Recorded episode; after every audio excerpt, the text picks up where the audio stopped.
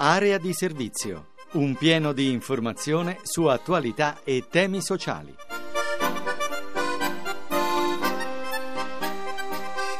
Una serena giornata a tutti da Francesco Ventimiglia e bentornati all'appuntamento con Area di Servizio, lo spazio dedicato al sociale, occupazione, disabilità, immigrazione. E cominciamo con il lavoro.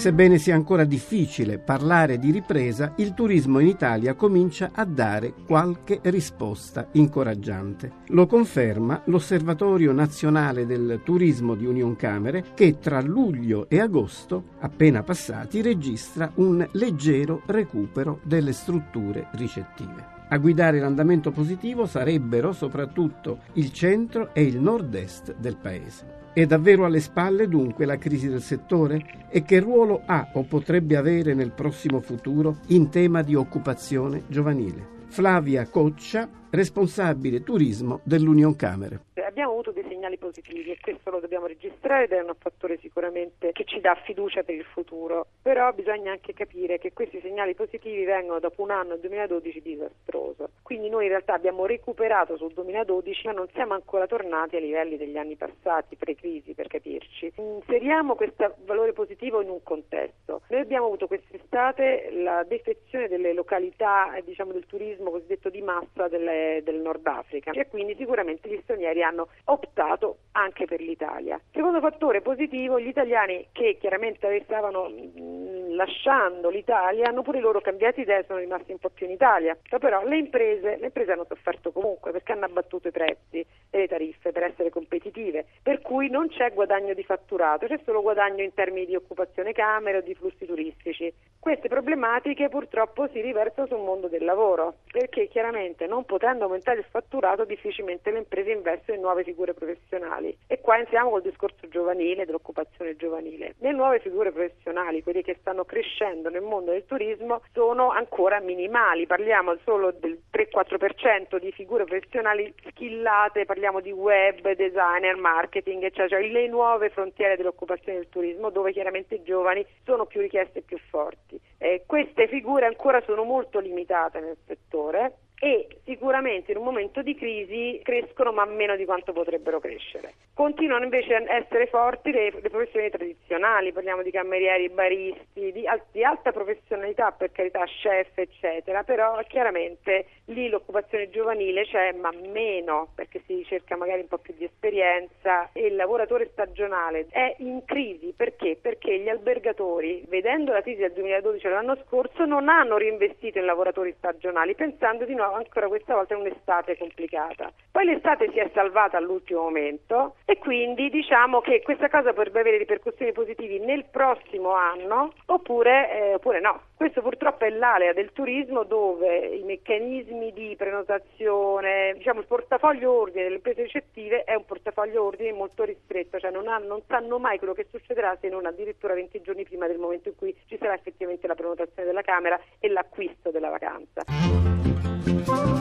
Recenti analisi sull'occupazione confermano un dato. Contrariamente a quanto accade in altri settori, l'agricoltura torna a creare lavoro e coinvolge sempre più i giovani. Di questi risultati e di questi andamenti in controtendenza si è parlato ieri nel capoluogo lombardo in occasione del convegno Agricoltura giovane mi piace. L'incontro è organizzato all'interno di Agricoltura Milano Festival in scena fino a domani 6 ottobre. Luca Brunelli è il presidente di AGIA, Associazione Giovani Imprenditori Agricoli. Dunque si può effettivamente dire che oggi l'agricoltura sia diventata finalmente uno spazio di lavoro per i giovani? La risposta è certamente sì, l'agricoltura finalmente ha riacquisito quella centralità dovuta. Credo che l'agricoltura abbia da sempre dimostrato di sapere, eh, oltre che produrre cibo, di aver saputo gestire il territorio, aver saputo fare quella salvaguardia del territorio territorio che tutti beneficiamo. Chiaramente oggi c'è bisogno di un'agricoltura che si rinnuova e quindi il ruolo dei giovani imprenditori agricoli sarà fondamentale. Quali sono i profili che vanno meglio? L'agricoltura è diventata finalmente impresa e di conseguenza la conoscenza e il sapere è quella che determina poi il fare le buone scelte. Le buone scelte servono per poter portare le nostre aziende, le nostre imprese a reddito. I profili sono sicuramente quelli che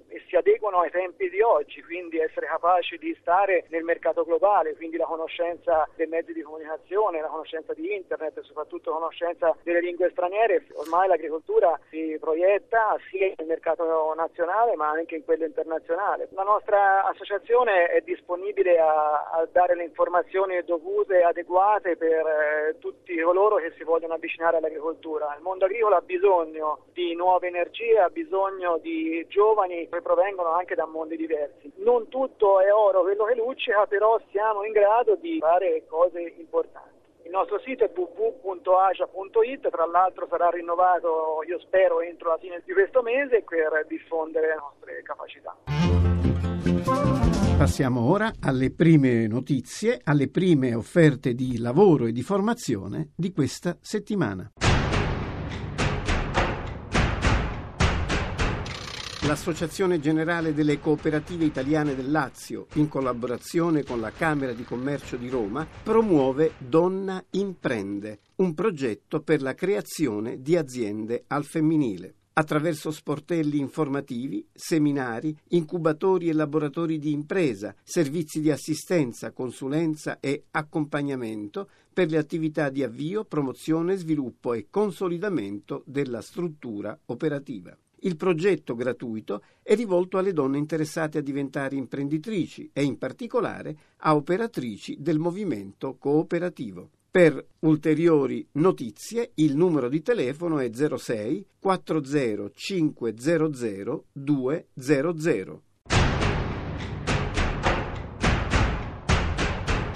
Tirocini e stage retribuiti per studenti universitari e dottorandi in economia, finanza, scienze sociali, agricoltura, ambiente. Li offre la Banca Mondiale per la sua sede di Washington. Possono candidarsi a queste opportunità giovani con una buona conoscenza dell'inglese e di una seconda lingua straniera. La scadenza per iscrizione è fissata al 31 ottobre prossimo. Per saperne di più basta collegarsi al sito www.worldbank.org.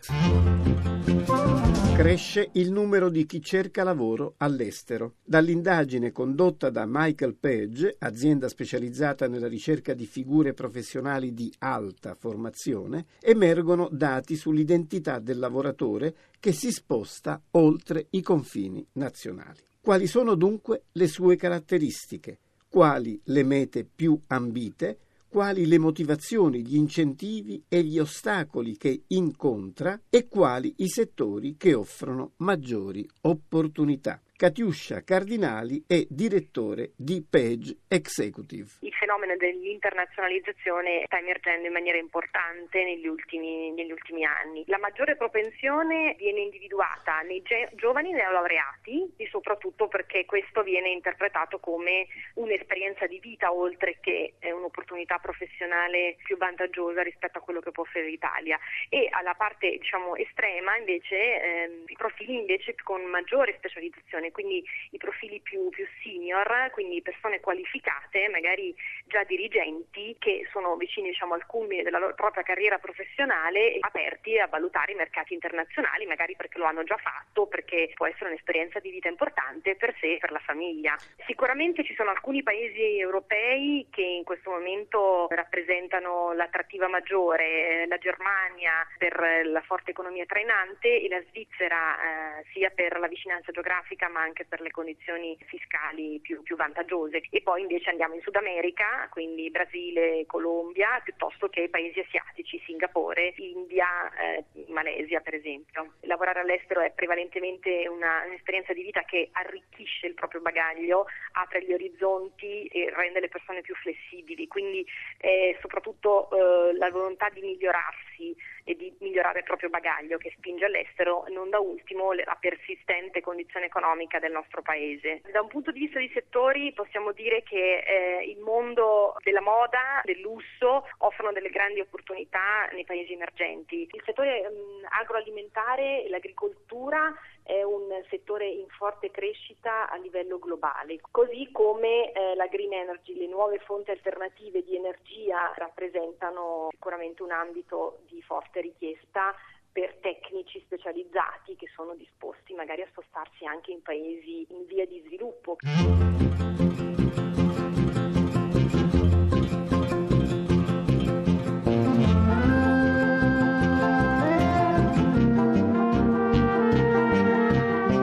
E anche per oggi è tutto, l'appuntamento con Area di Servizio è domani alle 6.30 per continuare a parlare di disabilità, di immigrazione e di lavoro. Una buona fine settimana a tutti da Francesco Ventimiglia.